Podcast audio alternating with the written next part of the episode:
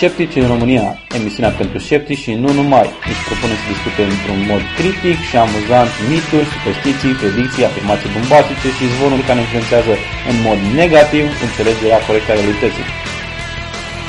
Nu ne judicăm persoane, criticăm idei, pentru că atunci când pare incredibil, de ce mai multe ori nu este adevărat. Sceptici în România. Hai și gândește alături de noi.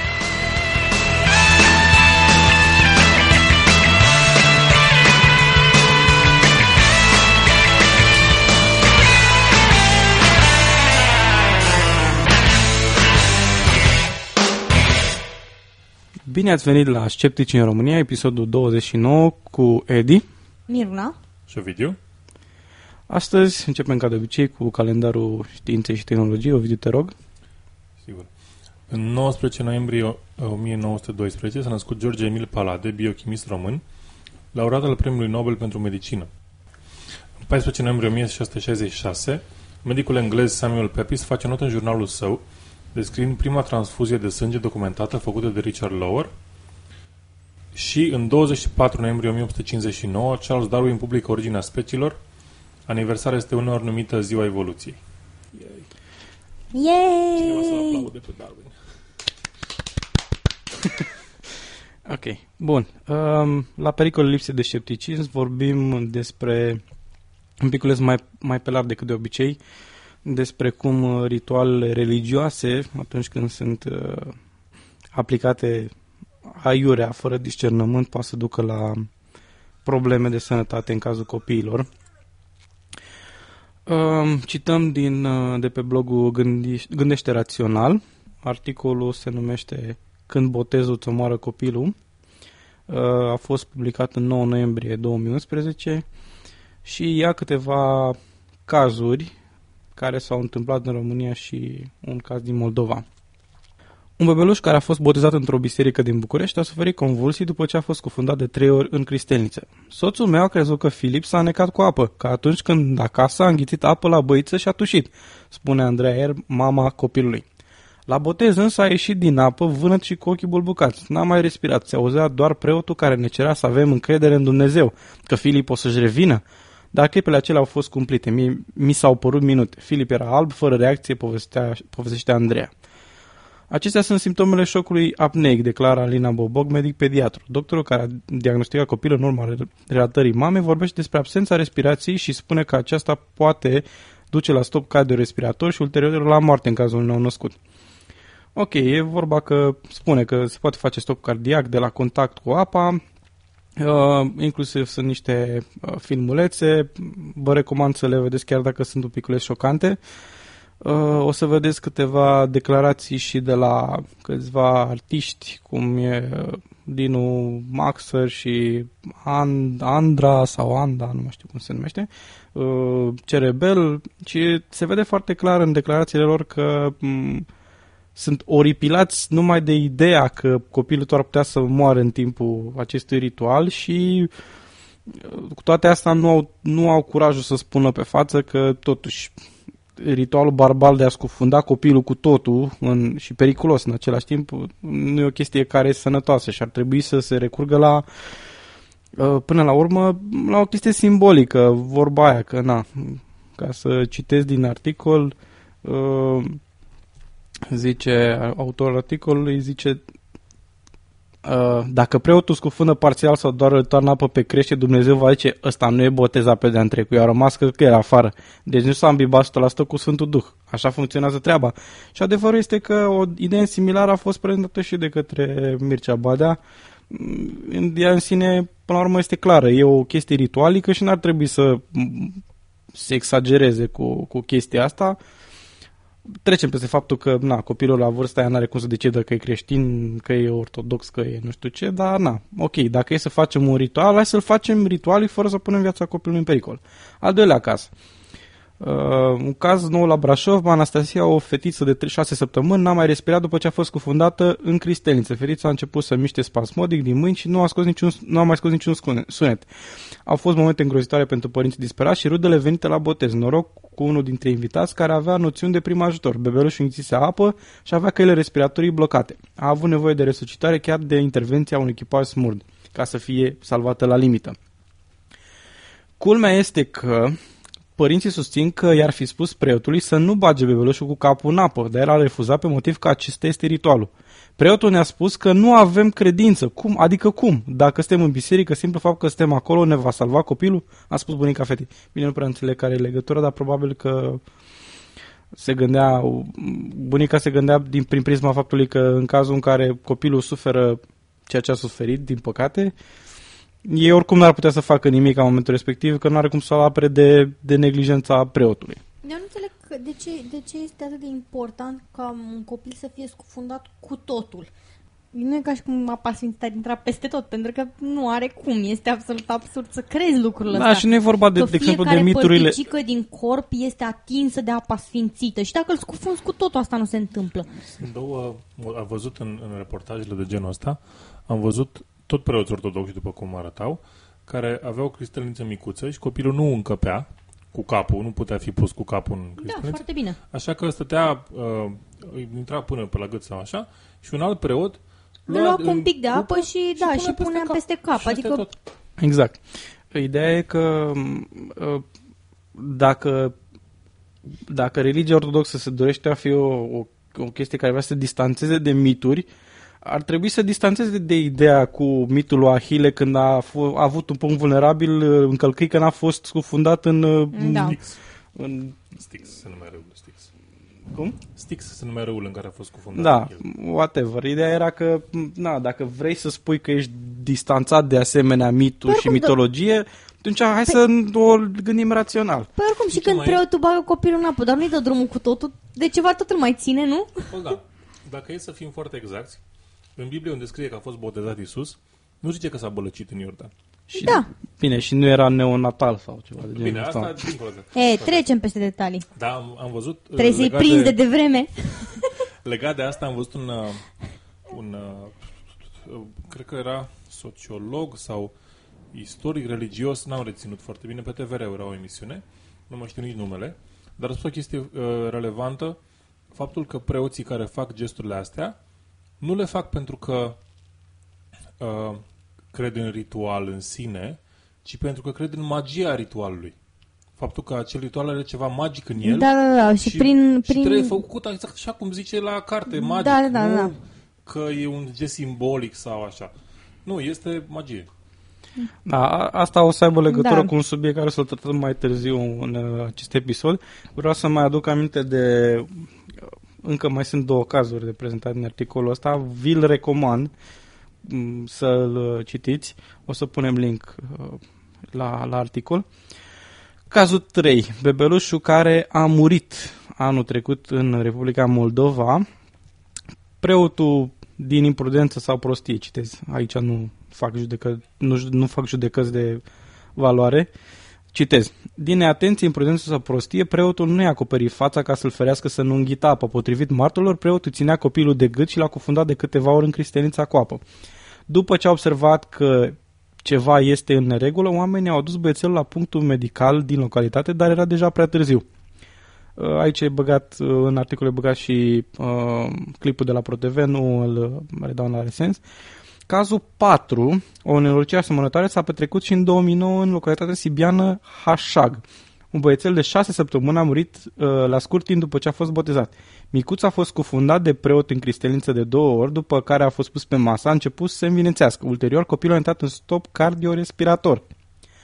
Disperați, părinții au chemat ambulanța care l-a transportat la spital. În ciuda eforturilor medici, copilul a decedat. Chiar dacă inițial l-a acuzat pe preot de neglijență pentru că l-ar fi băgat pe copil cu capul în apă fără să-i pună mâna pe gură, familia nu a depus plângere împotriva acesteia. Raportul medico-legal a arătat că nou născutul a murit din cauza unei malformații pulmonare. Să-mi fie cu iertare, dar copilul nu moare din cauza unei malformații pulmonare, m- copilul moare din cauza unor anumite cauze, de exemplu că a băgat uh, a avut insuficiență cardiorespiratoare care a fost agravat de faptul De că a faptul avut că a fost- are da. mal, malformație pulmonară. Deci e și mie mi se pare Dacă avea o malformație pulmonară, de ce n-a murit în oricare altă zi, în orice altă oră? Exact. De ce s-a Timp ce întâmplat respira să... aer. Exact. De ce s-a întâmplat să moară exact după ce a fost cufundat în apă? Și mai e un lucru. Hai să ne imaginăm ce s-ar întâmpla dacă, o, dacă de exemplu, un copil ar muri, cum au murit uh, ultimele, cei, din, cei doi copii din ultimele două cazuri, nu în timpul unui ritual de botez, ci în timp ce sunt în maternitatea după naștere. Oare ce s-ar întâmpla cu medicii respectiv și ce scandal ar fi pe chestia asta și să punem în contrapoziție cu atitudinea față de, de preoți în cazul acesta. Mie mi se pare că e un dublu standard. Dacă, de exemplu, o mamă ar fi neglijentă și și-ar omorâ copilul în, În timp, timp ce ce îți face face baie. baie, da, ar, toată lumea ar condamna-o. Da. Dar în cazul acesta, dacă e vorba de un preot, zice, a, e ritual, e bla bla, Oricum. oricum găsește lumea s- scuze. Oricum mi se pare că ceea ce se întâmplă în Biserica Creștină Ortodoxă este un, un ritual cu mult mai barbar față de ceea ce se întâmplă, spre exemplu, la catolici. Adică dezbraci un copil nevinovat în fața unei întregi congregații ca să-l vadă toată lumea în pielea goală, ceea ce oricum mie mi se pare înfiorător, asta așa alături de pozele cu bebeluși dezbrăcați în fundul gol. Nu înțeleg de ce ai face chestia asta ca părinte. De ce Eh, ai vrea bine, să-ți nu- umilești copilul halul ăsta? Bine, copilul la vârsta aia nu prea are Da, bineînțeles. noțiunea de umilire. Nu, dar da. problema este că toți ceilalți ar trebui să o aibă. Da, un, un copil la vârsta de 2-3 luni nu este responsabil de a fi pudic. Restul oamenilor ar trebui să fie. Nu expui un copil și în plus, în bisericile astea este frig. Da. Eu am fost la ritualuri de botez, Sunt- e frig, bate curentul, dacă deschide cineva Da, o și- ușă, este absolut îngrozitor. Și, bine, pentru corectitudine sunt biserici în care, de exemplu, sau preoți, nu neapărat biserici, că biserica nu contează așa mult, preoți la care părinții care se duc uh, și spun, ok, vrem să fie apa caldă, vrem să fie, vrem să nu-l băgați cu totul, vrem să puneți numai puțin pe cap și așa mai departe, sunt preoți care acceptă chestia asta. Și apreciez asemenea oameni și m, o, cum să și spun? nu sunt vrăjitori ca ceilalți. Bine, trecând peste chestia asta, da, uh, aș îndemna pe, pe viitoarele mămici și viitorii tătici care se gândesc să facă chestia asta, să se asigure și să pună, să pună o condiție de-a dreptul draconică, ca să folosesc Da. un cuvânt e, oarecum ironic, um, uh, din a spune chestia asta. Ok, nu baci copilul în cristianiță cu totul, nu nu apa din cristianiță trebuie să fie caldă. Fie caldă, da. Și așa mai departe. Bine, deși am, am mai auzit faze de genul în care spuneau că s-au dus la preot și a spus că o tre- îi costă suplimentar dacă vor să fie apa caldă, îi costă suplimentar dacă vor să-i pună numai strop pe cap. Pentru Deci, că suntem în creierii munților, unde încălzitul apei costă un milion de lei. exact. Păi îți dai seama, săracul preot, până se duce în spatele bisericii și freacă două bețe unul de altul. nu vă traumatizați copiii. Ok, acestea fiind zise, da, nu vă trau- traumatizați copiii și trecem peste rubrica pericolele lipse de scepticism și urmărim un subiect care este oarecum o urmare a unui anterior. Uh, Am vorbit înainte de sex power în episoadele anterioare, acum Sex o să vorbim, power. acum vorbim despre EJA Control. Ovidiu? Da, am, vreau să-i mulțumim ascultătorului care ne-a, care ne-a dat acest link. A fost foarte amuzant. Uh, da, Eja Control este Te, o ce te amuză pe tine în fantastică... legătură cu ejacularea precoce? E un subiect foarte tragic pentru foarte mulți bărbați. Da, nu, nu zic că nu-i tragic. Nu, nu, nu. Bun. Ce este Eja Control? Ca să le facem și reclamă un pic. Capsula Eja Control este un produs 100% natural din plante medicinale și vitamine. Echilibrează nivelul neurotransmitătorilor care sunt responsabili pentru ejaculare. Uhu! Ce cuvinte evitând mari! astfel, da, ejacularea precoce are efectivamente extractele de super, super concentrate din cele mai valoroase plante. Nu costă dependență, nu este nevoie de tratament, se folosește ocazional doar la nevoie. Da. Ce mă, de ce nu mă mir că nu are niciun fel de efecte secundare? Nu are efecte secundare, evident. De ce nu mă mir? Se administrează cu 36 de minute înainte de activitate sexuală. Calitățile benefice pot să dureze până la 2-3 zile. Aoleo! Control asupra ejaculării, partide de sex de lungă durată, ejaculări puternice, satisfacție maximă. Ejaculez de proiectez pe pereți. Ejaculări Pe puternice, parteneră. ejaculezi Nu era- nu era odată. în American Pie, o asemenea... Da. În, era într-un film o fază de genul ăsta. Și acum să vedeți, vreau doar să cit- n-am, n-am apucat să citesc despre plante și efectul lor, dar să vedeți plantele, plantele super concentrate și cât de rare sunt ele. Extract din pasiflora, care eu, dacă nu mă înșel, se găsește la orice florărie. Uh, mai este Grifonia simpliciu, simplicifolia, extract din semințe, ok, din Africa de Vest, bun, este simpatică. Pe bineînțeles, dacă nu pui ceva exotic acolo Da, care este- să sune este mega interesant, exotic. degeaba. Așa, Un super fruct. Uh, nu pare să aibă nicio legătură cu ce am citit eu anterior, ce discutam anterior despre, vorbește de serotonină, de melanină, Aoleo! nu, nu are nicio legătură cu erecția, dar mă rog. Uh, așa, Păi are, dacă vrei să adormi după o erecție, îți trebuie. Asta este uh, fructul, fru, super fructul numit cistanche din medicina chinezească și vitamina B6 și e foarte rară, numai în magne B6 se mai găsește. Deci eu pot să sfătuiesc toți ascultătorii dacă vor să aibă control asupra ejaculărilor lor. Singura plantă care le trebuie este o urzică cu care să fie plezniți peste față. Îți trece orice poftă garantat de ejaculare. Da, da, Dar cred că trece și poftă de altceva. Da. Ei, păi nu contează. Te Și descurci are și tu. deosebit de rarul acid folic. Oh. Așa. Dar, uh, cum n-am apucat să găsim, uh, cum să zic, și- știința din spate, ne-am zis, hai să vedem ce testimoniale au oamenii aceștia, pentru că e evident că o să fie spectaculoase. Vă avertizez. Asta, asta din cauza că mă, e- asta este o metodă, asta este un, s- un semnal de alarmă în momentul în care găsești un produs și uh, cel, la un loc vizibil de pe site-ul respectiv sau ceva de genul ăsta există o rubrică cu Testimoniale. mărturiile clienților sau părerea, opinia clienților și așa mai departe, dar nu este niciun, dacă e o chestie medicală, nu e, nicio chestie, nu e niciun link la vreun Studiu. studiu, studiu sau ceva. Noi nu avem testimoniale, dar avem o grămadă de studii interesante. Ok. Zi o video. Așa. Nu o să zic Sper că, numele. le, sper că le ales pe cele mai picante. Da, da. Nu o să zic numele persoanei care e aici. Ea Tre- apare numele întreg. Tre- într-un da, motiv asta, asta foarte vreau straniu. să spun. Scuze, Ovidiu, că te întrerup, dar trebuie să spun. Este absolut înfiorător pentru câțiva dintre acești oameni care au fost suficient de, cum să zic eu, creduli să lase o mărturie, le-au lăsat numele întreg. Deci acești Naiv. oameni sunt nenoroci. Naiv, naiv. Sunt, sunt nenorociți pentru tot restul eternității în, în, în, pe internet. E, Nu până mai- mor. Nu. Așa, oricum.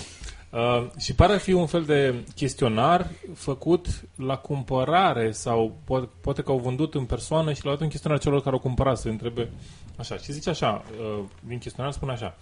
Dacă ați început deja să folosiți produsul nostru, vă rugăm să ne dați detalii despre, despre rezultatele de până acum.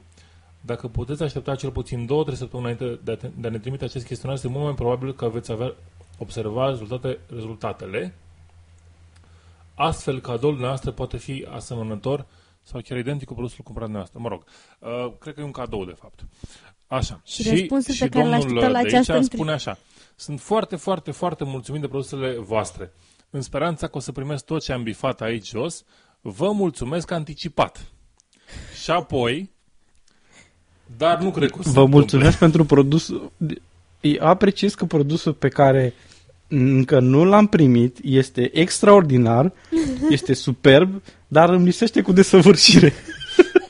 Și, și nu, deci hazul nu este că omul a zis, ok, vă mulțumesc și uh, o sunt mulțumit de produsul vostru, care arată frumos, are un pachet, na. Uh, ci că l-au pus ca testimonial. L-au pus ca și dovadă de uite ce produse utile avem.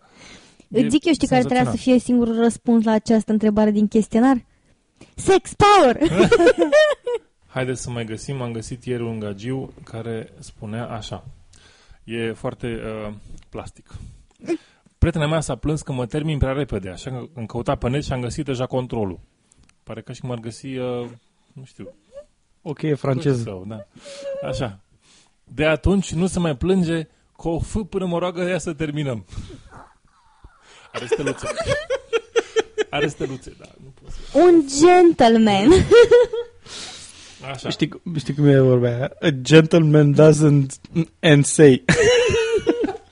Da, pot să spun doar mulțumesc pentru acest produs absolut mișto. Așa a spus. Prietena, prietena lui nu va mulțumi că m-a citit. Prietenul lui poate nici măcar nu știe. Dacă va afla, Bă, am încurcat-o. Și un, uh, un bărbat care nu pare să fi înțeles ce e ejac- ejaculare precoce.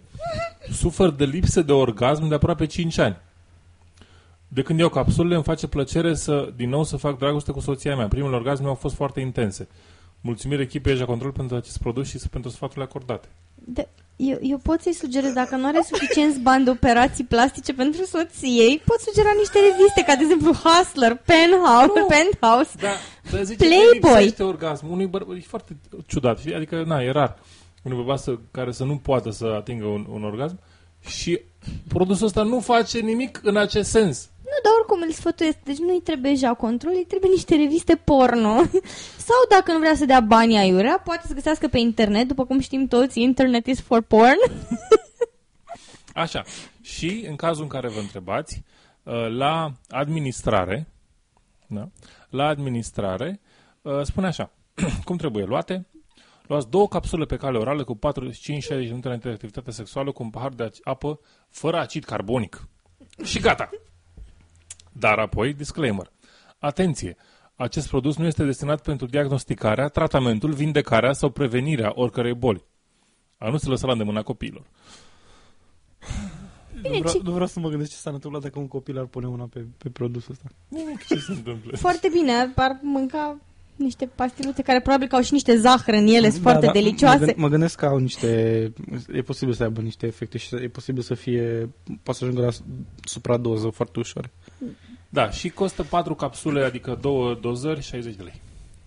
Ok, bun, acestea fiind zise, să trecem la următorul subiect și anume vorbim despre faptul că 60% dintre români cred în de ochi, 47% în clas văzători și 23% în extraterestri. Pu, pu, pu, sunt de ochi. Niem, niem, niem, niem, niem. Și înainte să trecem la chestia asta, să auzim o mostră de, de ochi. Da. Uh, audiție plăcută. Puși de două oi dintre ochi, puși de la Cătălin. Să rămâie Cătălin curat, luminat, ca Maica Precisa de curat, ca argintul cel curat, nou stricorat, ca steaua în cer, ca roadă în câmp. Păsărica albă cod albă, sări, sări colea, sărâm piatră bolboiată, piatra să despica, sări iar ochii cui de-o fi de ochiat. Do fi de ochia de strigoi să-i crepe ochii amândoi, do fi de ochia de strigă de strigoai, că ochii din cap să plenească. Do fi de ochia de om să crăpe boașele, să cure pișaturi, să râze lumea de el. Do fi de ochia de femeie, crăpe țâțile, cure laptele, să moară pruncul de foame. Do fi de ochia de fată mare, crăpe țâțile, crească cosițele, să râze băieții și fetele de ea. Voi trei cărbuni frați de ochiul din cap de la Cătălin să-l luați, din creierii capul, din zârchiul nasul, din fața obrazului, din rinichi, din splină, din inimă, din șale, din spinare. Du-te în păduri pustii la Cătălin, să nu mai fi, să rămâie Cătălin curat, luminat, ca Maica Precii s-a decurat. Descânte-cu de la mine, leacu de la Maica Domnului, descânte-cu de la mine, leacu de la Maica Domnului. Descânte-cu de la mine, leacu de la Maica Domnului. Ce să sperăm că ascultătorii au fost iluminați în privința, au învățat ceva util pe viitor. Purtați roșu și învățați cuvintele. Atenție, atenție mare. Uh, da, uh, după cum ați auzit niște vorbe binevoitoare, ca să zic așa, să le, Creștinești, să niște le- urări creștinești. să le crepe țâțele, să le... le bunie. Bun, Dar acum... mă mir că tu nu le știi pe astea, le-am auzit din copilărie, sunt imună. Când, erai, când eram la 4, 5 ani, 6 ani, deja le știam pe astea, adică nu eram... Eu te cred, da, ideea e în felul următor, că le privești cu alți ochi după ce, cum să zic, după ce îți dai seama că sunt goale de conținut, știi? Le privești altfel. Na, hai să citim din articolul din uh, Gându. Peste 90% dintre români cred că există Dumnezeu, dar în același timp 60% cred și în de ochi. I see an overlap. Da. 47% în prezicători, tămăduitori și clasvăzători, 25% în astrologie, 25%, sau horoscop și 23% Numai? în extraterestri, potrivit unui studiu al Fundației Soros România. Stai că Sau mai Soros. șoc... Am rămas șocată. Numai 25% cred în astrologie? O ducem bine. Da, Numai dar... 25% cred că e o chestie serioasă. Restul zic, e, da, o iau și pe asta în seara. Da, să fie așa. Ah, am Cre- înțeles. cred că așa, da, cred că așa, fun- cred că așa funcționează. Ah. Ideea, ideea e în felul următor. Uh, în momentul în care uh, na, hai să trecem prin, în, uh, hai să trecem prin restul din uh, articol ca să fie mai clar ce vreau să spun. Uh, cercetarea religie și comportament religios a fost realizat de Fundația Soros România sau Soros, cum Soros. și eu știu că e Soros, în, că e substituționar. Soros România. în luna iunie, fiind chestionate peste 1200 de persoane. Studiul arată că deși 94% dintre cei chestionați au răspuns la da la întrebarea credeți s- că sau nu că există Dumnezeu, adică de aici tragem concluzia că există credincioși 94% și 6% ar fi ar fi atei, agnostici, agnostici non-religioși. Da, exact. E, Bine, ar putea să fie m, non-religioși, dar ideea este că nu, nu sunt clar credincioși în Dumnezeu. Deci, da. practic, sunt m, ori sunt atei, ori sunt agnostici, ori sunt apa, apatești sau ceva de genul ăsta. Da. Ok, bun. Uh, Doar 40% dintre aceștia acceptă viziunea dogmei creștine potrivit care există Dumnezeu întrupat într-o ființă. 49% văzând puterea divină mai degrabă ca un spirit sau o forță a vieții se arată într-un comunicat al Fundației Soros România. Ah, ce-mi place Holy mie balls. chestia asta. Dar, dar ideea, ideea e în felul următor. E interesant de observat un lucru. Deci, um, asta te duce cu gândul la diferența între ceea ce ceea ce se, se întâmplă la nivel de recensământ. De exemplu, în 2002, deocamdată Da. rezultatele din, de la recensământul de anul ăsta nu le știm, dar în uh, 2002 era undeva m, credincioși, na, autodeclarați creștini, erau undeva pe la 99%, ceva de genul ăsta. Da. Uh, în timp ce, în timp ce declarați, au- autodeclarați creștini ortodoxi erau 86, 87%, ceva de genul ăsta. Iar aici se zice că 42% dintre aceștia acceptă viziunea dogmei creștine, deci practic nu ai avea cum să fie uh, să fie m, cum să zic, creștini ortodoxi de facto în momentul în care tu nu ai m, tu nu aderi la nu ader la dogma la ideea, religioasă da. a, a bisericii de care, din care faci parte. Exact, și, și mai mult de asta, dacă tu nu accepti ideea de bază că s-a întrupat Dumnezeu într-o ființă fizică, nu ai cum să aderi la tot ce înseamnă doctrina, doctrina creștină. Și de aici, de aici rezultă o chestie foarte interesantă, că uh, statisticile poți să le faci să spună Iar ce vor creștinul ele. de unde nu e? Dacă, nu, a, bine, aici poate să fie și gol de conținut, uh, de exemplu, pretenții de genul că noi suntem, ro- noi suntem da, români. poporul creștin e, popor- popor, bă, noi- poporul român e creștin. Nu, nu e ortodox chiar. E ortodox, da, da, da. chestii de genul ăsta. Oricum, mie mi se pare grăitor dintr-un alt punct de vedere că uh, mai, mai târziu se spune așa. 60% dintre respondenți cred în de ochi, 47% cred în puteri speciale, bla, bla, bla, asta am mai spus. În același timp, 88% dintre respondenți cred în existența sufletului și 87% cred în păcat sau în existența raiului. Deci sunt persoane care cred în existența raiului, dar nu aderă la noțiunea de păcat în sensul... Cred în păcat, dar nu aderă la, la ideea de teologie creștină. Deci nu, da, nu, că vei fi nu- nu- pedepsit sau nu- nu-l răsplătit înțeleg. pentru comportamentul tău. Da, dar nu-l înțeleg s- în contextul teologiei creștine. N-ai cum Da. să înțelegi în contextul teologiei creștine și să spui că e păcat. Da. Îl Înțelegi, sau cel puțin au impresia că au altă sursă pentru chestia asta. Da. Um, 53% dintre cei chestionați au răspuns că întotdeauna se închină când trec prin dreptul unei biserici, 68% că primesc în casă preotul cu botezul, 48% că nu muncesc în zilele de sărbătoare, doar 15% au spus același lucru despre a cere un sfat preotului atunci când au un necaz, în timp ce 35% nu fac niciodată, nu o fac Asta, niciodată. În cazul în care e în cazul în care sondajul este făcut în mediul urban, nu văd de ce duce la preot să-l întreb ceva. Ideea este că um, spre sfârșit spune așa, cercetarea a fost realizată pe un eșantion de 1204 persoane, reprezentativ pentru populația țintă cu eroare de, 4, de plus minus 2,9% la un nivel de încredere de 95%. Acum nu știu care e populația țintă, dar bănuiesc că populația țintă ar trebui să fie populația României. Mă gândesc. Da. Uh, dar ce vreau să, să subliniez, nu mi se pare o chestie ieșită din comun să crezi în de ochi, în, clas vrăză, în clar văzător și în astrologie în momentul în care uh, sfera ta de gândire acceptă um, lucruri supranaturale. Da, din moment ce accepti, adică e, e un fel de uh, whole deal package. Dacă ai luat o bucată din pachet, nu poți să nu accepti și restul. De, când, când ai o astfel Da, de și- mentalitate, Da, și mai totul mult, îți vine mult mai ușor de a accepta. Adică, Exact, și dacă și- se spune și mai- mai e un spiritoșul lucru. care te pândește și până mai, ești mai e un capabil lucru, să crezi. sunt, sunt, eu, mie mi s-a părut întotdeauna paradoxală ideea că uh, să nu te aștepți de la cineva care se declară creștin și chiar aderă la teologia creștină și să nu creadă în vrăjitorie. Pentru că în Biblie se spune foarte clar că vrăjitoria este condamnabilă, e un păcat și așa mai departe. Adică Să nu suferi să trăiască o vrăjitoare. Exact. Nu contează. În, clipa în, care, în clipa în care ai acceptat că astfel de lucruri există, lucruri inexplicabile care depășesc uh, capacitatea umană de a um, analiza, crezi și în vrăjitorie Da. și în... Ok. O să citim ultimele trei paragrafe relevante, în afară de cel cu uh, lotul reprezentativ. La întrebarea indiferent dacă mergeți sau nu la biserică, ați putea să spuneți că sunteți puncte puncte. 77% dintre respondenți au completat o persoană credincioasă. 15% au răspuns nu sunt o persoană credincioasă.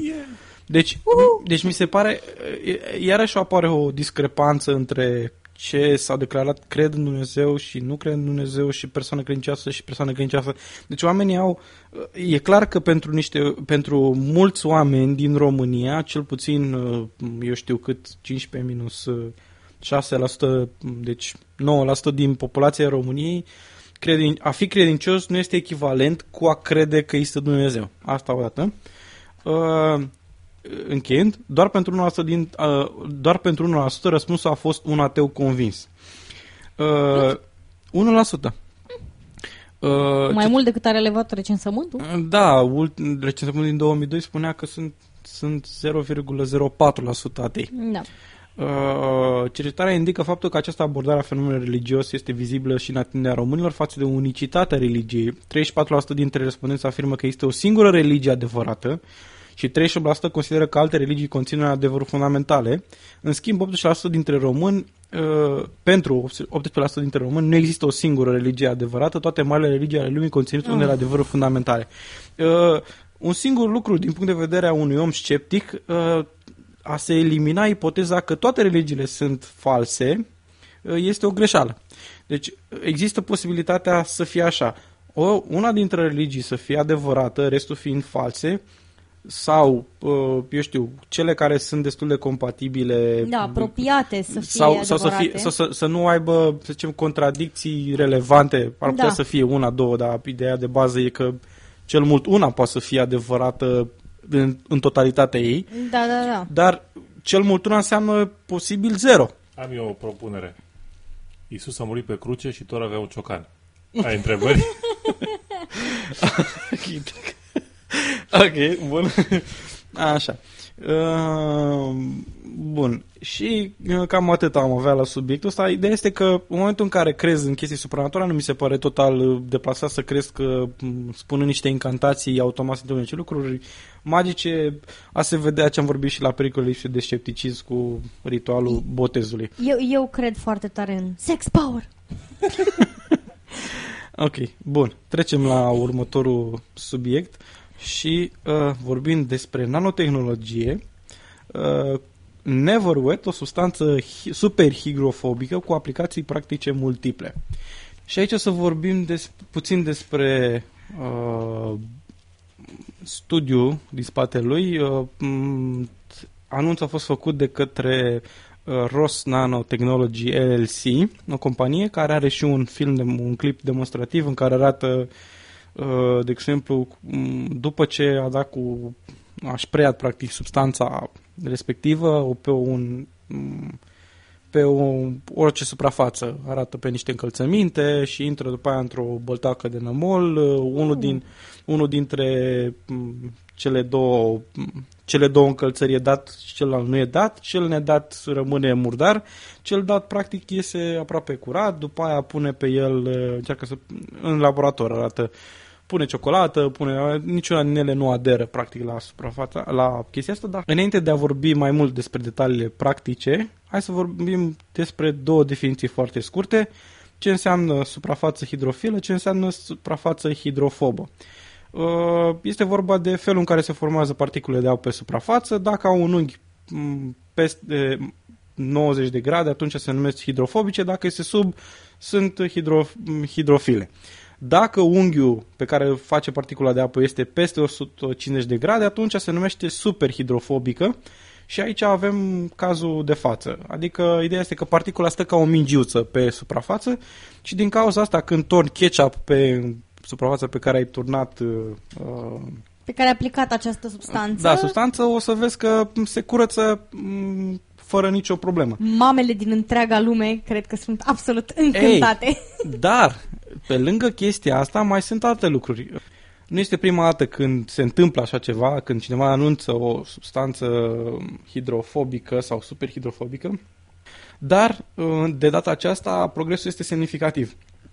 Și aplicațiile practice sunt foarte bune. Pe lângă faptul că nu-ți mai murdărești încălțămintea foarte ușor sau hainele sau nu ți le uzi, Yay! se mai întâmplă alt lucru. De exemplu, în, în studiul pe care e publicat în, pe site-ul ROS Nanotechnology, pe care poți să-l accesezi dacă dați niște date personale, în sensul mail și nume și uh-huh, adresa uh-huh. de e-mail și un nume de telefon, pe care puteți să-l dați și aiurea, o să vedeți că este vorba de o turbină de pentru aburi care, pe care s-a constatat că nu, a, nu s-a făcut niciun pic de condensare după ce a fost pusă în teste.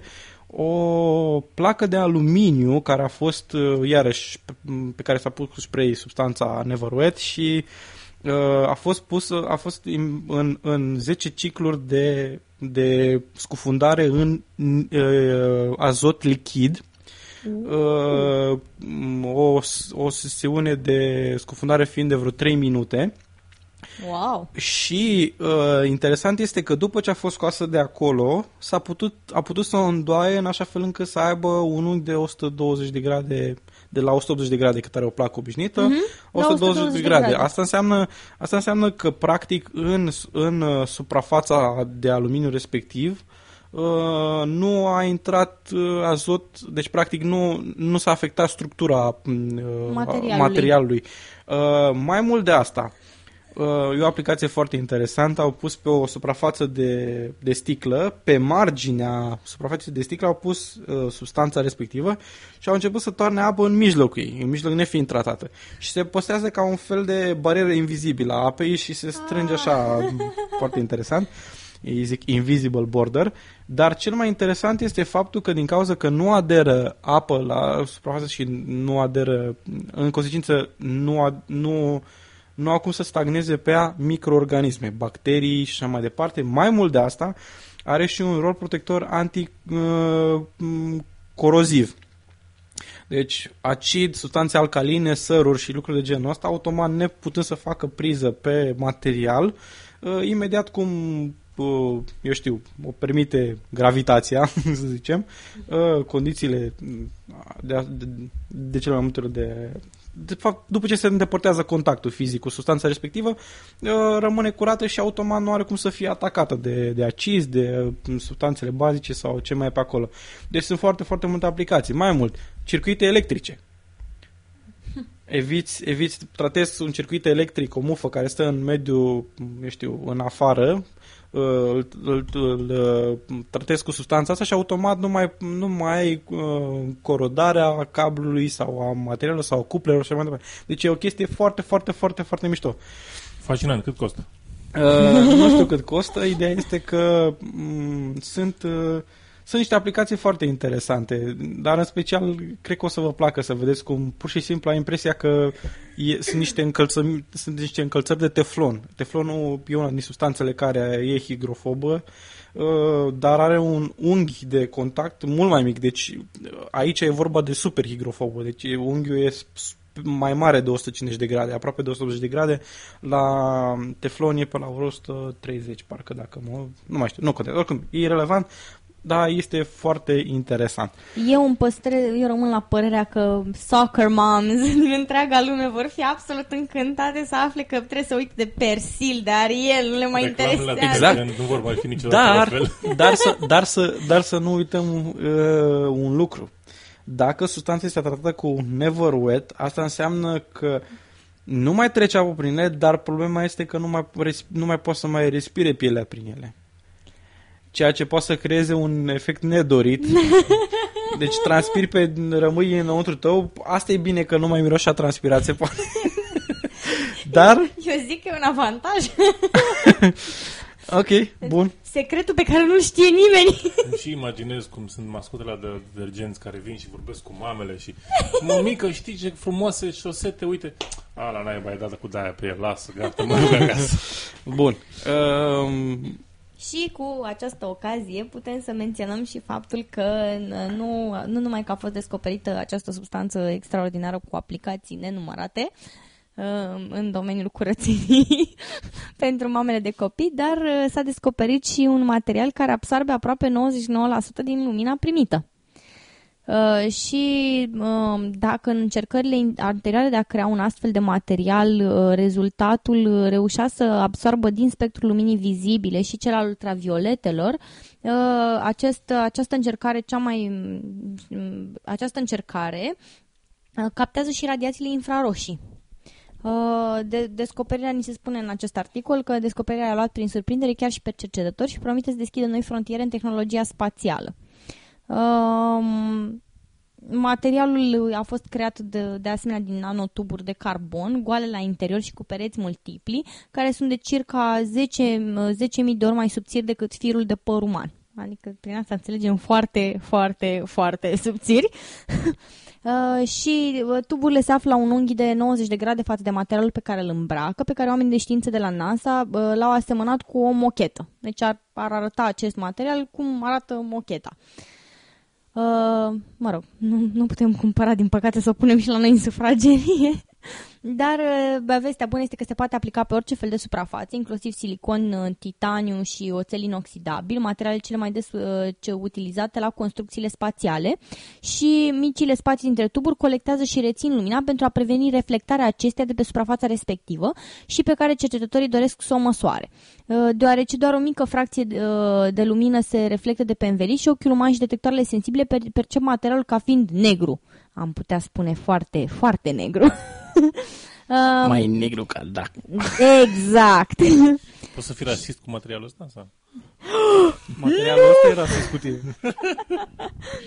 Și materialul ar putea fi folosit pentru sondele spațiale care vor să detecteze cele mai îndepărtate surse de lumină din spațiu, um, pentru că um, ma- m- a. cu cât materialul este mai negru, cu atât reflectă căldura mai bine, astfel că materialul poate fi folosit și la răcirea aeronavelor. Deci are o dubă aplicație în uh, cercetarea spațială, nu e chiar atât de ancorat în viața de zi cu zi a gospodinelor, dar Și să trecem la subiectul următor. Ovidiu o să ne vorbească despre tăietorii sub limbă, care ci că au și vindecat doctori. Da. Ultimul tăietor sub limbă din România are blog și cabinet pe firmă. Și Oh. zice așa. Vindec ciroza și doctor am pus pe picioare. O, na, Da. și roza. Cu o lamă și două mișcări scurte, dar sigure, susține că a lăcuit 50.000 de oameni din țară și din străinătate de toate bolile pământului. De la, de la colesterol și tensiune până la diabet, hepatită și ciroză, pe principiu că toate relele se trag de la sângele intoxicat. Asta E este, văzut? Astea deja zi, sunt umorile, e era Da, da, da, științifică. Ți-ar limba, dracu. E, e văzut drept ultimul tăietor sub limbă din România și din Europa. Nu umblă cu dovești știinci- științifice, evident, De ce să se curce cu asemenea... Umbli cu Chestii- dovești. Ce fel de oameni să ia care umblă cu dovești științifice după ei așa? Noi suntem dovedari sau ce? Exact, unde te crezi atâtea dovezi mai ceri? Spune că le recomandă practica. I s-a, dus Exact. veste, i s-a dus vestea din gură în gură, însângerată, zice eu. Trebuie să spun ceva, am aflat un vindecător. E foarte bun. Și s-a trezit la ușă cu muncitori, măturători, manageri de top și parlamentari deopotrivă. Și mai ales doctori. Da. Pentru că toți doctorii sunt A la trăit și tetor. faptul- Măturători de vieții. parlamentari. Când s-a pomenit cu un câr de doctori și asistente veniți de la București. Vezi că știam eu? Da, a venit în cârd, înțelegi? A venit în cârd. De ce a venit în cârd? Eu cred că a venit ca și studiu științific. Bă, care dintre voi are, e ok să se lasă tăiat? Că noi te, ne uităm să, să învățăm ceva din asta, înțelegi? Cum se făcea oare când era Hipocrat în viață? Cum se făcea tăierea sub limbă? Că cine mai face asta? Cu grijă. Adevărat. Nu, unde poți să în spital să faci asta? Nu poți nicăieri. Hai, bă, a- au făcut pariu cu unul. Asta e, a făcut pariu cu unul. și zis, frate, te duci, te dai să sublimbă, noi toți ne uităm. Facem pariu că găsești pe unul care taie sub limbă? Așa.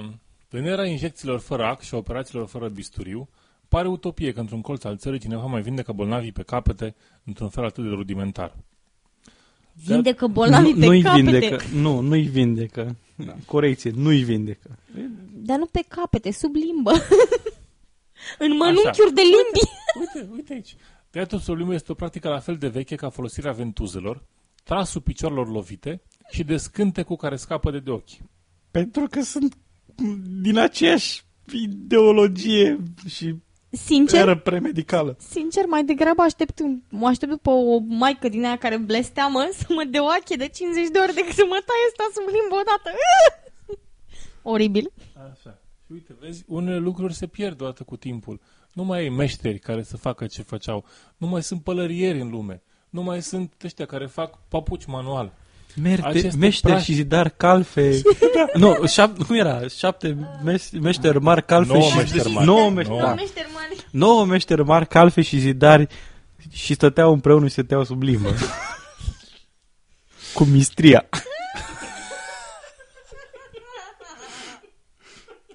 Aceste practici țărănești își trăiesc ultimele zile. Odată cu stingerea ultimilor vlași popă, vedeți tonul, tonul elegiac al acestui articol. Dar Cornel Ciobanu, tăietor din tată în fiu, ține tradiția vie. Asta este, o, e, știi, ca și cum ai zice, uh, psihopat criminal din tată în fiu. Nu putem decât în acest caz să ne punem speranța în noua generație, că noua generație nu va dori să taie oameni sub limbă. Și, deși, deși nu are dovezi științifice, spune așa.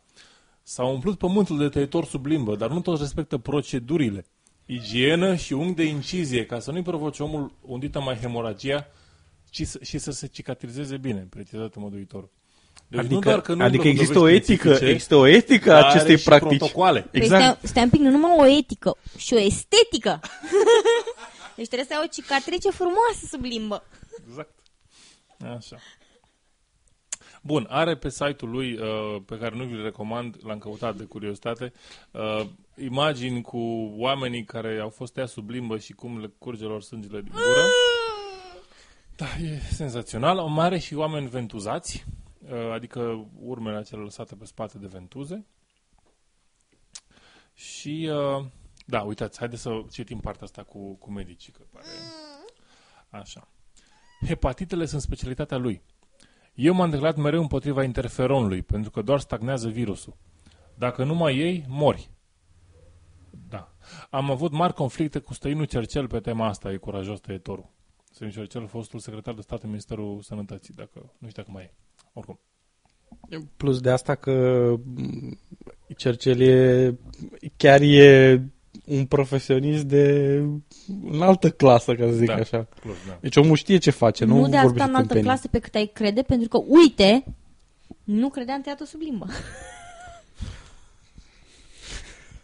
Există o limită a profesionalismului. Adevărat, nu poți fi profesionalist. Chiar așa? Așa. Conflictele cu medicii par să fie doar la televizor. Acum chiar aș vrea să văd un conflict la televizor cu, în, cu între, între șarlatanul. Nu pot să zic șarlatan. Vino încoa că te vindec eu. Nu, nu, nu! A, Cum Ceea, să- ce cer tu, ceea ce cer tu este ca și cum mai zice, aș vrea să văd o dispută între un... Uh, o, un Între o un- furnică și un bocang. Nu, Înțelegi? Asta nu, aș vrea să- nu. Aș vrea să văd o dispută și o, o dezbatere, la modul cel mai serios, la televiziune, între un medic ginecolog și unul care susține că barza aduce copiii.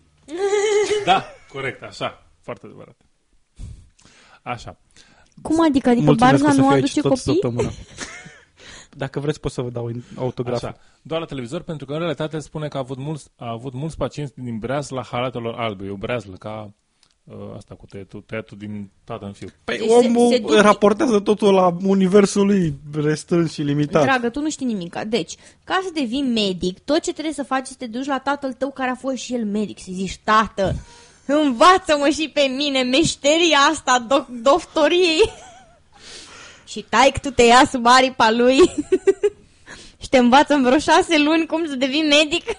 Nu, deci uh, omul este asi- asistent medical, în cazul în care vă întrebați. Aoleu, spune la Da. ce spital ca să mă păzesc. Nu, e din Târgu Ocna, nu știu. Foarte bine că ăsta, ăsta te prinde pe nepusă masă, hop, te taie sub limbă. Cum te prinde, cum te taie sub limbă? Într-un orășel hun, hunedorean, zice. Foarte bine. Mai departe. Deși Atenție săracii cei din locuitori. Hunedoara, fugiți în toate părțile. Așa. Fugiți! Vor sângele vostru! Măcar Bă, o fi vampir. Vampirul. Așa. Păi da, dar Ah. uite, vezi, nu e vampir energetic, deci e vampir din ăla, nașpa. Da, da. Așa. Uh, M-am, pom- m-am pornit cu un câr de doctor și asistenți de la un spital din București, credeam că nu se mai termină. M-au rugat să nu f- suflu un cuvânt despre ei, de parcă eu le mai știam Știi de numele. ce nu se mai terminau? Asta. Cum Că e? au luat deja control.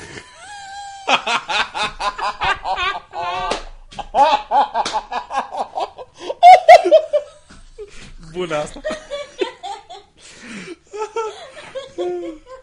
Ok, să-mi dai și, mă, să-mi dai și mie un autograf. Așa. Știți cu ce asociez eu afirmația asta? Știți cum sunt aia care zic că vorbesc cu copiii dispăruți sau uh, oamenii morți și ajută poliția în uh, Da, da, da, da, investigații? da, da. Și mint cu nerușinare când zic că poliția l-au întrebat uh, Da, da, da, da. Mai degrabă s-au dus ei și au zis, bă, oameni de la poliție, știți ce am văzut eu când visam azi noapte și aveam, da. aveam febre de la medicamente? Uh, am văzut copilul se află undeva pe marginea râului. Nu, dragă, se zice lângă apă. Da, lângă apă. Polițiștii se uită la el, da, mulțumim. Nu, nu, zic, nu zic că l-au văzut lângă apă, zic văd o apă. Știi? Și nu zice că lângă o apă, dacă de exemplu vede Dar uite, că s-a... uite, vezi, boala de a fi specific. Da, deci nu zice, am văzut, a, văd o apă. Și Simt zice, apă. Da, simt apă, da, mi s-a arătat apă, știi? Și zice omul, doamne, s-a înnecat la masă. Păi vezi, s-a înnecat? S-a necat, gata, clar. Clar. E de la apă. Da, dacă îl găsește pe ăla mort prin, pe sub nu știu ce pod, ai văzut? Aproape, Pod. a fost o apă odată acolo, Da, da, de era da. pod, nu? Așa. Și uh, me- polițiștii se uită la ei, zic, da, mulțumim, la revedere. Ăștia se duc acasă pe blogul sau site-ul lor sau ce ori avea și zic, a, am ajutat poliția să caute în cazul acesta, am ajutat și am Și ascultat poliția m-a căutat, de fapt, pe mine. Exact, Exact, da, da, așa. da. De ce în același sens? Na. De ce nu a făcut o poză, nu știu. Sunt La un câr, da, star. uite, un câr de medici. Nu vezi în, în fiecare zi un câr de medici, nu? Da, mai ales că îți dai seama că s-au dus în halate. E, S-au dus în halate. aoleu, albe ce acolo, imagine În frumoasă. uniformă. și, și bine spălați pe mâini. Uh, S-au dus tot la el, așa. Deci eu când am nevoie de un doctor, niciodată nu găsesc un câr din ăsta umblând prin oraș. Ok, Stai, stai, stai. Nu, că nu, nu încheiem pentru că avem părerea unui om sceptic pe care îl apreciem. Profesor Yay! dr. Radu Mihail Voiosu, mediu primar medicină internă și gastroenterologie la Spitalul Contin în București, a luat focul la uzul acestei pra- practic ne- neștiințifice. Țara asta a născut nu știu câți vraci. Acestea sunt tâmpenii preistorice. corect. Bravo! Pare că domnul. vindecă zeci de mii de oameni de cancere și hepatită, dar dacă îi căutați pe oameni, îi găsiți morți în registre. Când nu, există ecogra- când nu exista ecografia, un doctor s-a trebuit să spună că știe sexul copilului înainte să se naște, dar spune totul la hazard, comentează ignat profesorul Radu Voiosu. E și Uite, un evident om- are șanse 50% să nu mirească. Nu Deci- dau seama dacă e Voiosu sau Voioscu, că au scris greșit aici. Ok, Uite, un om căruia eu aș vrea să-i cer un autograf. așa. Specialistul mai spune că principala explicație a vraciului legată de rolul pe care l-au cele două vinișoare de sub limbă, care ar comunica cu ficatul și fiera pe, uh, pe partea dreaptă și cu inima, splina și pancreasul pe partea stângă, nu stă în picioare. Vinișoarele acelea de sub limbă nu comunică direct cu organele interne. E drept că toate vasele de sânge din corp comunică între ele. Nu vă dați seama dacă 100 oameni caută lacul pentru cancer, e greu să-l crezi că îl găsești un țăran, conchide specialistul. Evident. Bravo! Mulțumim. Bun. Mulțumim! Bun, uh, gata, mulțumim. Uh, uh, na, nu știm numele exact, dar îi mulțumim domnului doctor. Și acum vă invităm să ascultați interviul nostru cu Samantha Stein. Sper să vă facă plăcere. Uh, audiție plăcută, ca să zic așa. Ne reauzim după interviu. Alături de noi se află Samantha Stein, deși fiind în uh, Elveția, aș fi tentat să spui Stein. Da, într-adevăr. Ne poți spune câteva lucruri despre tine?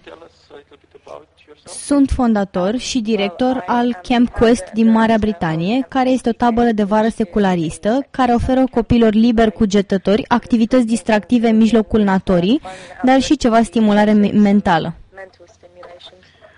Ai spus în prezentare că ai început să te implici în uh, proiectul Camp Quest în Michigan în 2007. Ce te-a îndemnat să faci acest lucru? Am citit despre Camp Quest în uh, The God Delusion, cartea lui Richard Dawkins, unde apare o notă de subsol în care este menționată tabăra. Și m-am gândit că sună foarte interesant, așa că am căutat asta pe Google și cum nu aveam nimic de făcut pe perioada verii, nefiind la universitate, m-am gândit, ăsta e un proiect distractiv, o să mă duc să fac asta. Am fost atent întreaga mea viață și a fost o idee atrăgătoare pentru mine. Spuneai că participanții la CampQuest au vârste cuprinse între 7 și 17 ani, deci diferența de vârstă este foarte mare, așa că trebuie să îi împărțiți pe copii în două grupe. A afectat această decizie cumva materialul? A schimbat, uh, a trebuit schimbat ca să fie mai potrivit pentru copii mai mici sau doar decizia de a-i separa a fost suficientă? În primul an, limitele de vârstă au fost de la 7 la 17 ani, iar în anul care a urmat am decis că cea mai mică vârstă pe care o vom accepta va fi de 9 ani, pentru că am constatat că, deși copiii de 7 și 8 ani puteau înțelege o parte din material, faptul că le era foarte dor de părinți făcea ca experiența să nu fie atât de plăcută pe cât ne-am fi dorit. Dar cred că nu e necesară schimbarea materialului pe care îl prezentăm, cât abordarea acestuia. Împărțim totul în pași mai mărunți și le oferim mai mult timp să reflecte asupra fiecărui lucru, înainte de a trece mai departe. La grupa de vârstă mai avansată este diferit. Creierul adolescenților este relativ similar cu cel al unui adult în ceea ce privește cantitatea de informație pe care o poate procesa, așa că am putut vorbi cu ei ca și cum le-am fi vorbit unor adulți. ChemQuest este diferit față de școală. Asta doar datorită subiectelor care sunt tratate în cadrul taberei sau are de-a face și cu metodele în care sunt abordate uh, și explicate aceste subiecte copiilor. Cred că e vorba de ambele aspecte. Cred că ne ocupăm de subiecte de care școala nu se ocupă. Am menționat în prezentarea mea că am făcut o sesiune despre moarte și ce urmează după moarte. Și nu pot imagina nicio școală din întreaga țară unde un astfel de subiect ar fi discutat cu copiii. Dar cred că și abordarea noastră este progresivă în comparație cu sistemul școlar din Marea Britanie. Avem multe, uh, avem multe persoane care se ocupă de copii, o persoană la fiecare cinci copii. Și putem să le oferi susținere și atenție în mod individual, ceea ce nu se întâmplă în școlile din Marea Britanie, unde ai clase de până la 30 de elevi și un singur profesor. Cred că asta e foarte important, că se bucură de susținere individuală.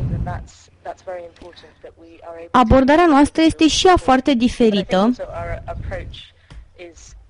în comparație cu școlile din, din Marea Britanie, pentru că noi nu, nu discutăm un subiect pentru ca elevul să treacă mai apoi un test, ci îl discutăm dorind ca elevii să fie încântați de respectivul subiect și să dorească să învețe mai mult despre acel lucru, chiar dacă nu-și aduc neapărat aminte tot ceea ce le spunem noi.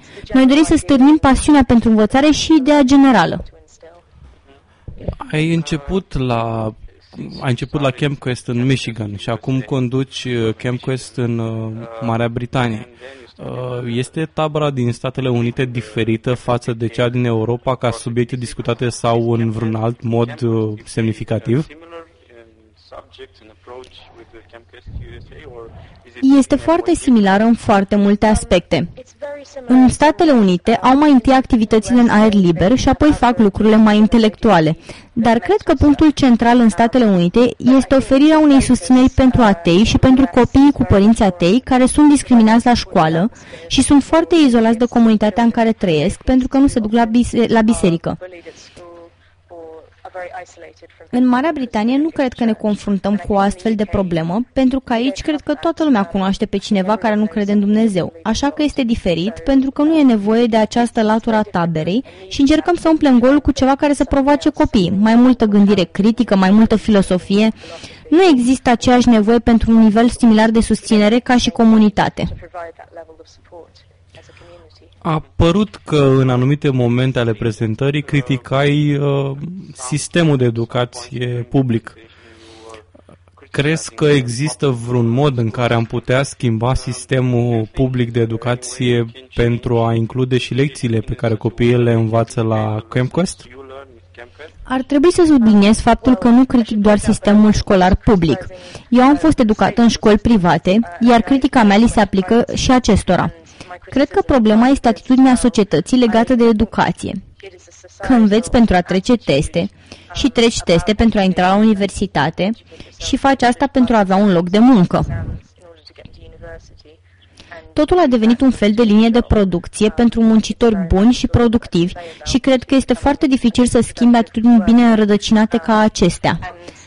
Ar fi nevoie de o mare revoluție în educație pentru a putea spune că educația se face de dragul educației și nu pentru a transforma oamenii în buni muncitori.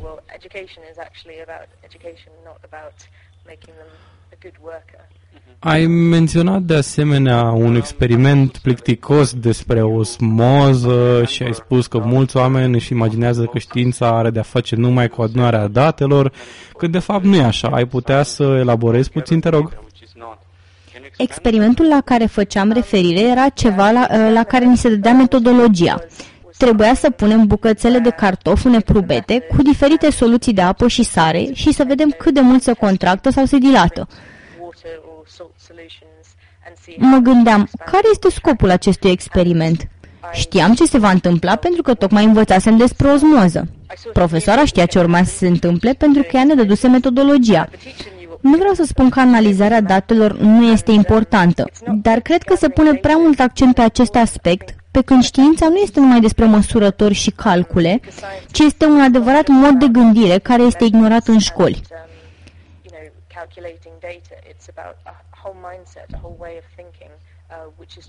Eu nu am aflat despre metoda științifică până când nu am început psihologia la universitate. Și ni s-a spus într-un mod foarte clar, aceasta este știința de calitate. Asta trebuie să faceți ca să faceți și voi știință de calitate. Și mi-aduc aminte, mie de ce nu i-a spus nimeni asta până acum? Ar fi fost grozav. Ai spus că folosești uh, ceea ce ai numit întrebări aiurite ca bază pentru învățarea metodei științifice. Care a fost impactul lor asupra copiilor? Le-a plăcut această metodă? Ai putut analiza impactul pe care l-au avut aceste întrebări? Te referi la întrebările legate de proiectul științific? Da, da. Copiilor le-a plăcut. Cred că pentru că am făcut totul foarte distractiv și destul de abstract. Nu am întrebat, sunt fetele mai înalte decât băieții? Pentru că atunci se pot uita în jurul lor pentru a afla răspunsul, care e bazat în lumea reală. Am vrut ceva care să nu aibă răspunsuri evidente. Spre exemplu, una dintre întrebări a fost, pot mânca măgarii mai multă înghețată decât cămilele? Și nici eu nu răspuns răspunsul la întrebarea asta. Dar trebuie să le stimulezi imaginația și trebuie să-și folosească imaginația vizuală. Cred că folosesc această imaginație și devin mult mai creativi față de felul în care experimentează, pentru că văd măgarii și cămilele și se gândesc, pot să iau o găleată cu 100 de kilograme de înghețată și le dau ca să o mănânce și vom măsura cât a mai rămas. Datorită imaginației stimulate, au devenit mult mai creativi față de metoda științifică și de lucrurile pe care le pot utiliza. Cred că s-au și distrat și creativitatea s-a exprimat cel mai bine în prezentările lor finale.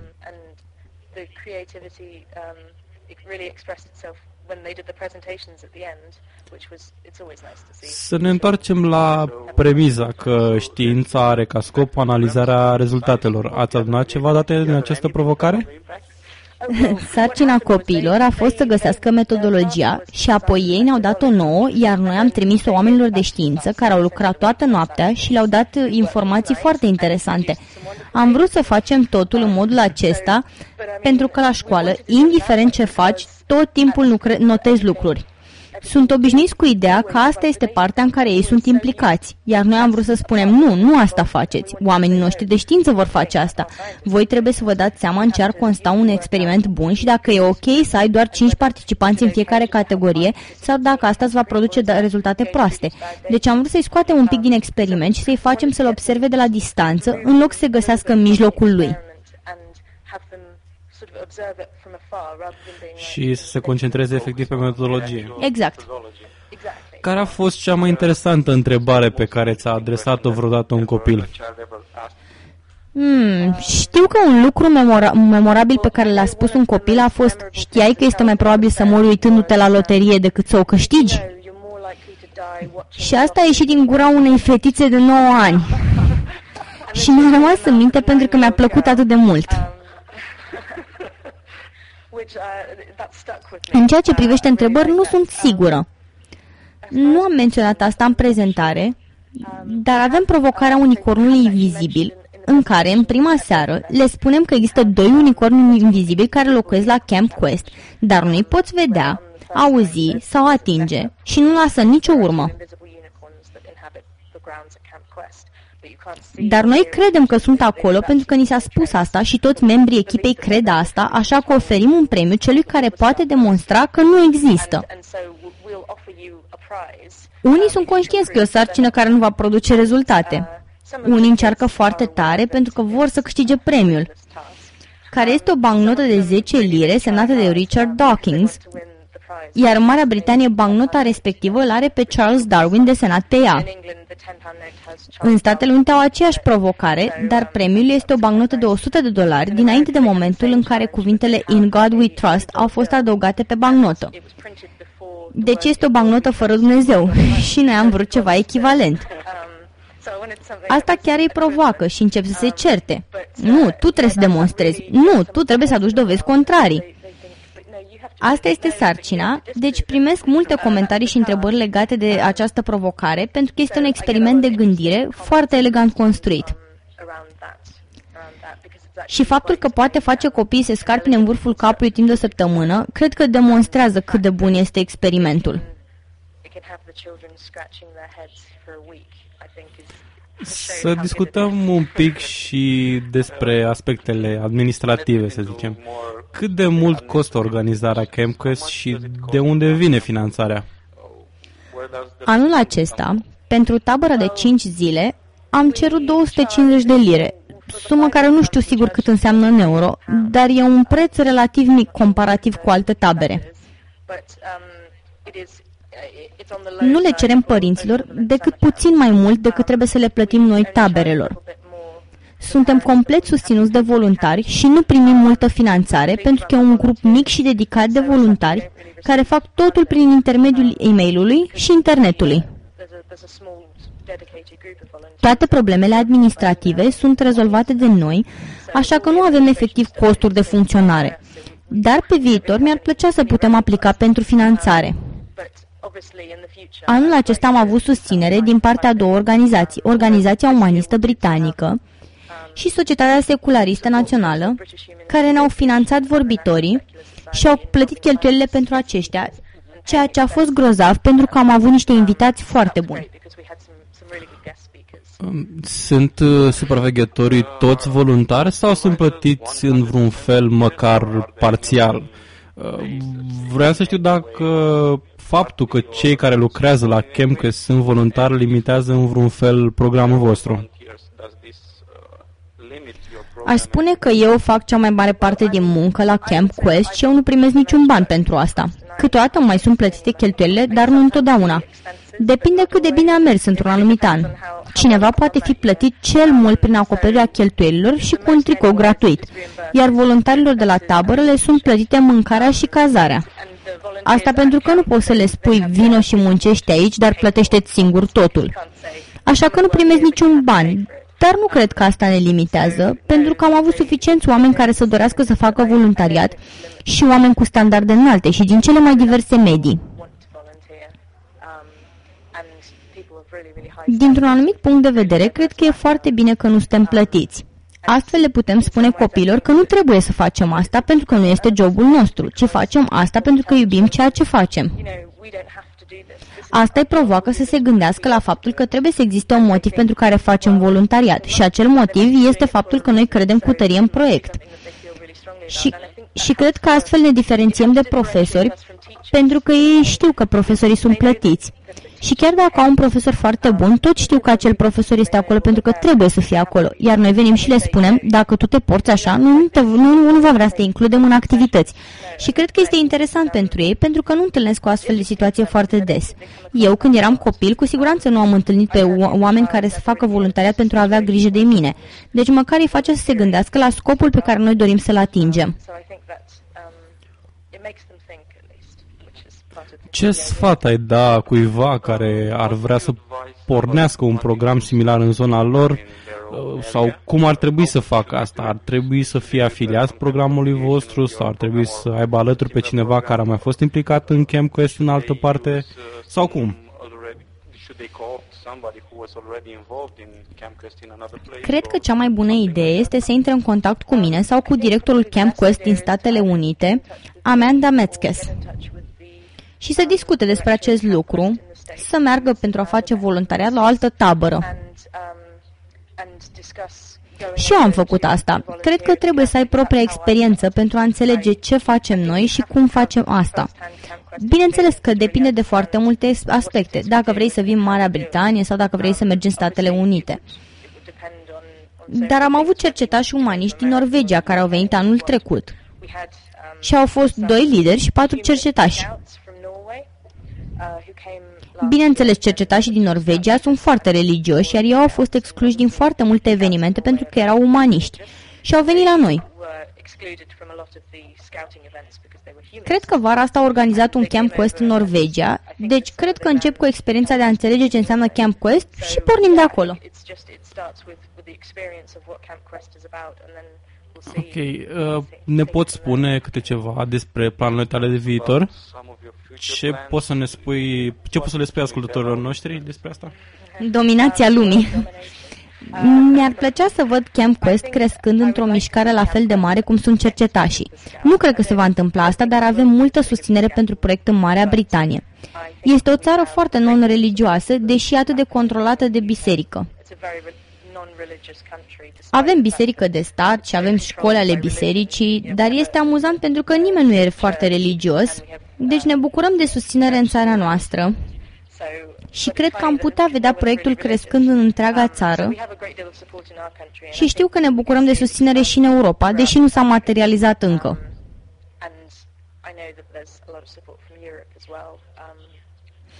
Dar am văzut că s-a organizat o tabără în Germania și s-au organizat două tabere în Elveția. Cred că e nevoie de cineva cu multă energie, pasiune și dedicare pentru a spune, da, pot să fac asta. Eu aveam 21 de ani când am mers în Statele Unite și nu mai făcusem așa ceva până atunci, dar mi-au spus, nu, chiar poți face asta. Și mă gândesc că dacă eu am putut să o fac atunci, oricine poate face asta acum. Mulțumim foarte mult pentru interviu, a fost o plăcere, o adevărată plăcere. Ne-am bucurat și de prezentarea de ieri. Sper că ascultătorii noștri se vor bucura și ei de interviu. Mulțumesc, Neon.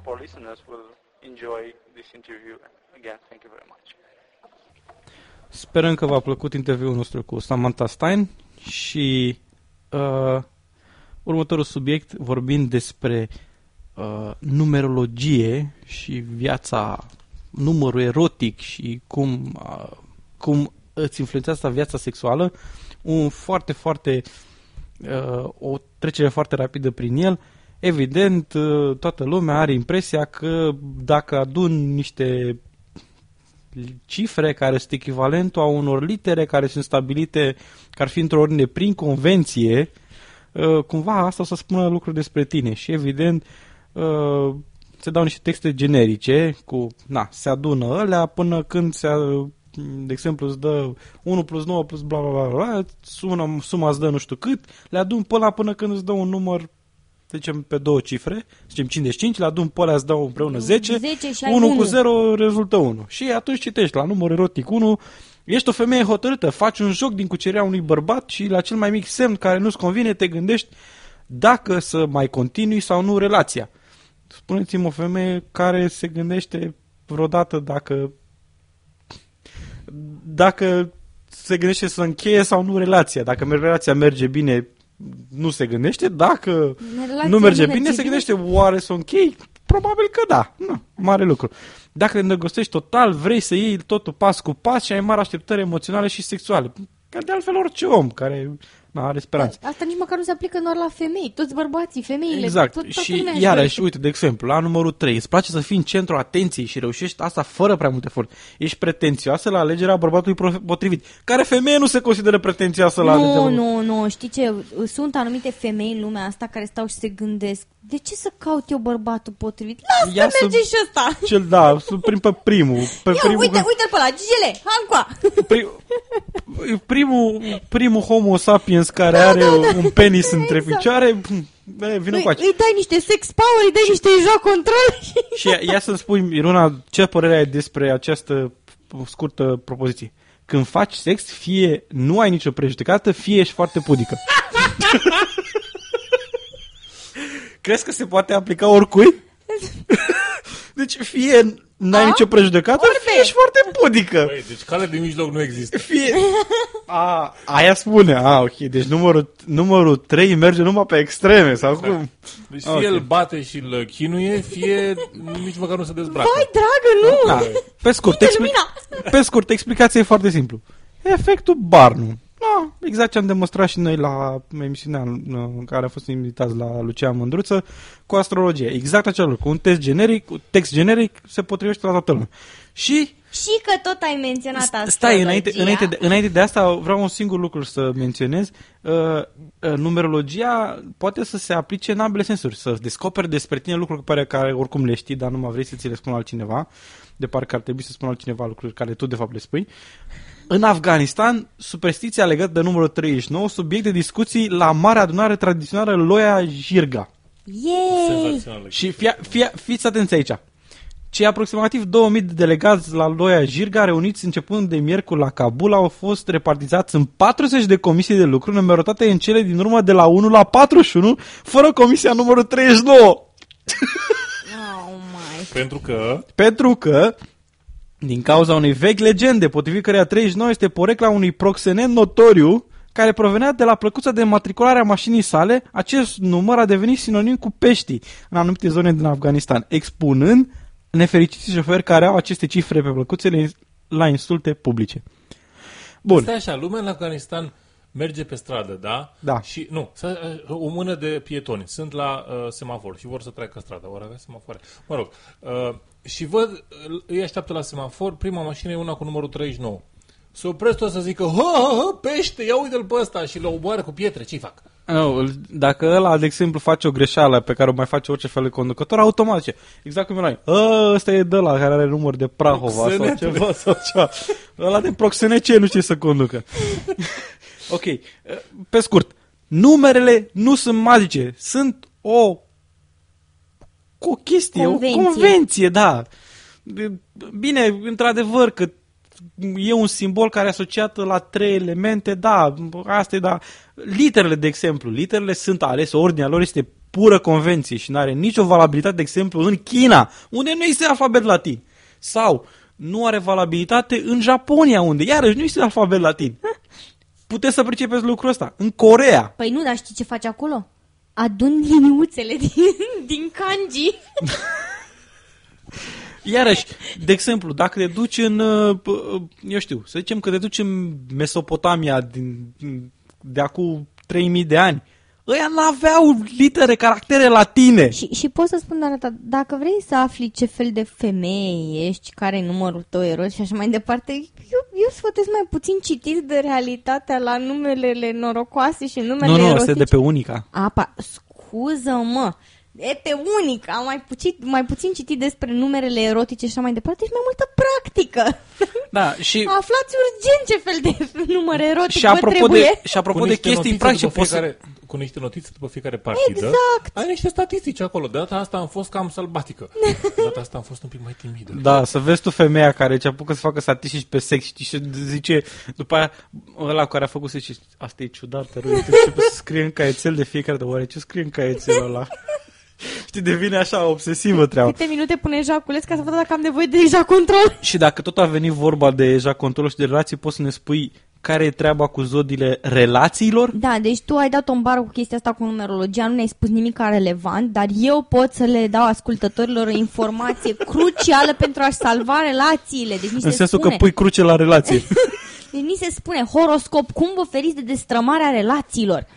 Și nu, nu este prin bună comunicare și încredere acordată para- partenerului, ci aflând zodia relației. Evident. Asta vă va salva relația. Evident.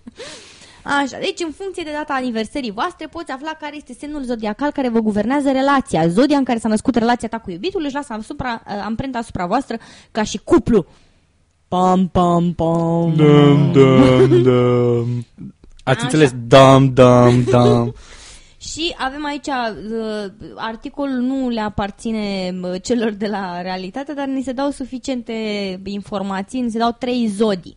Scorpion. Principalele defecte ale zodiei ca, care vă amenință relația sunt paranoia și nevoia de control. Pam, pam, pam. Paranoia. Deci, zodi... stai, relația e paranoică, Da, deci ca să... Stai să-ți explic. există nu, o că n-ai a înțeles. tre... deci uh, oameni, doi oameni care au o relație creează așa o a treia entitate care e paranoică pe ei. Nu, E paranoică față de orice. entitățile cerești, adică corpurile cerești, creează această atmosferă de paranoia existentă între cei doi. Ai perceput? Deci unul crede că este urmărit de... Deci el crede că e urmărit de ea și ea crede, Ea crede că e urmărită de el. Exact, te-ai prins. Vezi că înțelegi? Așa salvezi relația. Bravo, bravo! Nici măcar n-a fost greu. Ca Așa. orice explicație pseudoștiințifică, e ușor de priceput de orice simpliot. Și ca să evitați o eventuală despărțire, e cazul să începeți să aveți mai multă încredere unul în celălalt. Chestie pe Da. care orice site de psihologie de baltă poate să spună. Și orice, orice om care a avut Care o a avut relație, o relație. știe că e bine să ai, e sănătos pentru o relație să ai încredere în În celălalt. celălalt, da. Simplu. Așa, și nu puteți trăi într-o continuă stare de nervozitate. Wow, ce, oamenii ăștia ce, cum s-au ce combinat? perlă de inteligență! Adică ei s-au întâlnit și au zis, bă, hai să ne pupăm. Ok, în momentul acesta suntem sub zodia scorpionului. Mă enervezi. Ce paranoic sunt! Simt că mă apuc o nervozitate inexplicabilă. Așa, dacă încă mai există suspiciuni și gelozie în relația voastră, discutați sincer despre ce vă apasă. Doar pentru că formați un cuplu nu înseamnă că trebuie să vă controlați unul pe celălalt până în cele mai mici detalii. Mă rog, Deci, ok, ideea mea cu notițele după sex nu e idee bună în cazul care este zodia scorpionului. Zodia nu, în cazul în care Relațională. Dacă ești o zo- relația este Eh, zodia. Dacă relația e paranoică, e nasol. Așa. Și la săgetător aflăm că principalele defecte ale zodiei care vă amenință relația sunt nevoia de schimbare și orientare excesivă asupra viitorului. Cum poți să te orientezi excesiv asupra viitorului? Adică stai de dimineața până seara și nu mai faci planuri? Să fii viză, visător, probabil. Asta vreau să spună, dar cu niște cuvinte mai pretențioase. Așa. Și ca să evitați o eventuală despărțire, e important să vă stabiliți prioritățile. Veți trăi o aventură toridă sau să întemeiați o familie. Astea sunt singurele două opțiuni. Adică nu poți decât Nu, aventură Calea de mijloc nu există, nu înțelegi? Exact, da, am priceput asta de când ne-a prezentat da. Edi.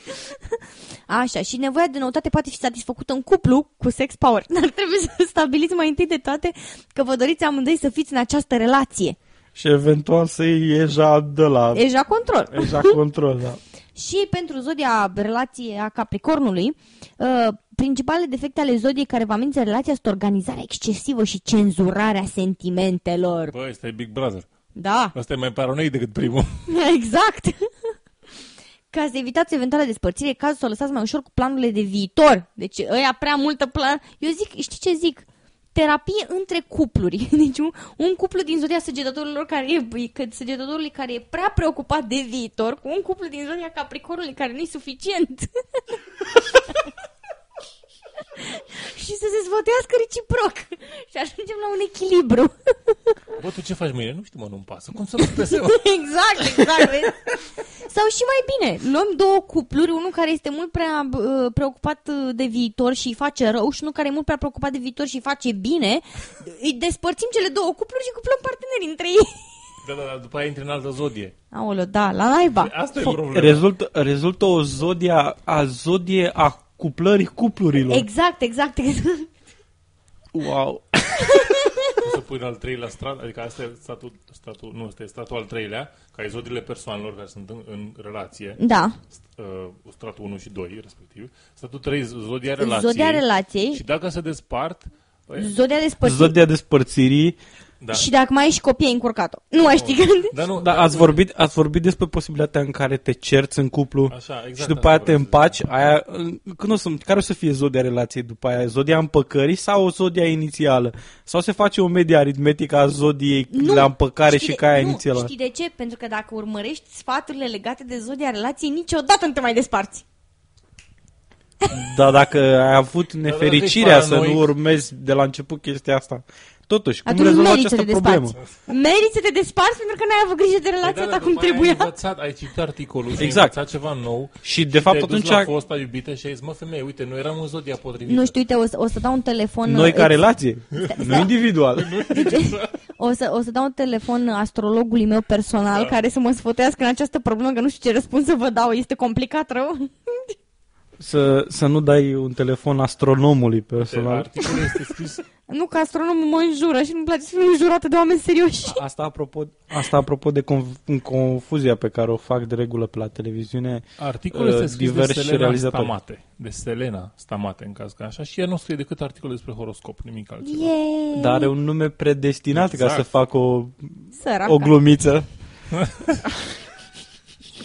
Selena. Păi e scris în zodie.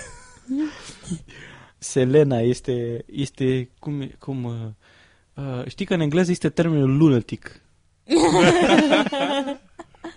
ok, bun. Nu cred că am atâta la subiect despre zodiile relațiilor și așa mai departe. Uh, înche- înainte să încheiem, uh, citatul de astăzi este un citat uh, din uh, zicerile lui Salman Rushdie. În momentul în care declari un anumit set de idei imun la critică, satiră, ironie sau dispreț, libertatea de gândire devine imposibilă. Salman Rushdie. Lucru care este foarte adevărat și uh, asta este oarecare paralelă cu ce am discutat la pericol lipsă de scepticism și la reacțiile uh, să zicem celebrităților locale care au fost intervievate, care se vedea foarte clar că au niște, să le zicem, cuști mentale peste ideea de a critica ritualul botezului din cauza că aparține de religie. Ok. Uh, Uitați că ne puteți uh, recomanda și uh, like-ui și plusui pe, adică pe Facebook și pe Google Plus. Uh, avem, uh, ne puteți da emi- emisiunea MP3-urile, puteți da review-uri pe iTunes, uh, dați un thumbs up pe StumbleUpon, un dig pe dig și un tweet pe Twitter. Să le zis pe toate. Așa? și o recenzie eventual pe iTunes. Da, și o recenzie pe iTunes. Așa. Așa? Uh, și pe alte rețele sociale, eventual, vă sugerez, dacă vă place unul din episoade în mod special sau vreunul din episoadele noastre uh, Sceptic în 5 minute, cu care, da, nu le-am întrerupt, o să revenim, o să mai facem niște episoade, numai că, na, necesită efort, trebuie pregătit destul de bine și necesită și timp. Uh, dar vă sugerez, puteți să le puneți în status la Yahoo. O să, mai ales dacă puneți un, uh, eu știu, un sceptic în 5 minute, în direct status direct la MP3, o să vedeți, uh, e posibil să generați niște trafic, mai ales, de exemplu, pe episodul cu uh, mesajele în lanț sau cel despre mm, self-help sau cele despre astrologie. O să, o să revenim cu alte episoade. Uh, am e mai în făcut... pregătire unul foarte interesant. Da, este în pregătire unul foarte interesant. Uh, mai avem și niște planuri. Între timp am schimbat un pic schema de felul în care facem înregistrările și cum ne organizam și sperăm în felul ăsta să reușim să producem în mod regulat uh, episoade și să le publicăm cel târziu uh, uh, luni seara, uh, la fiecare două săptămâni. Uh, noi sperăm să le tra- să facem publice cel puțin uh, cel mai probabil uh, duminică seara sau lunea dimineața la prima oră, dacă nu cel târziu luni seara. Să sperăm că nou fel în care am organizat lucrurile, ideea e că o să facem înregistrările acum în timpul săptămânii față de s- sfârșitul săptămânii cum făceam înainte și atunci o să avem la dispoziție weekendul în care să facem editarea și să publicăm episodul. Ok, acestea fiind zise, ca să nu mai lungim mult, eu, uh, Edi, Miruna, Și Ovidiu? vă spunem la reauzire și rămâneți sceptici.